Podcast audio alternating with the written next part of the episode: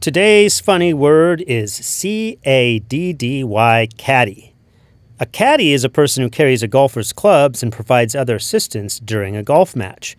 This meaning of to act as a caddy for a golfer goes back to 1851 from an alternate spelling C A D D I E.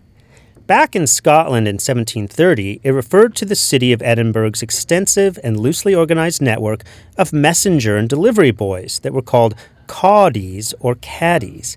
These kids were usually poor, if not outright homeless, street urchins that populated the city at the time.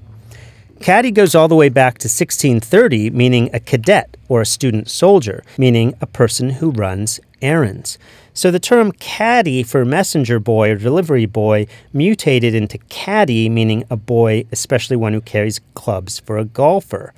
It's also where the slang term cad comes from, a cad being a lower class male who pretends to be upper class by dressing and acting the part only to be exposed later as an impostor.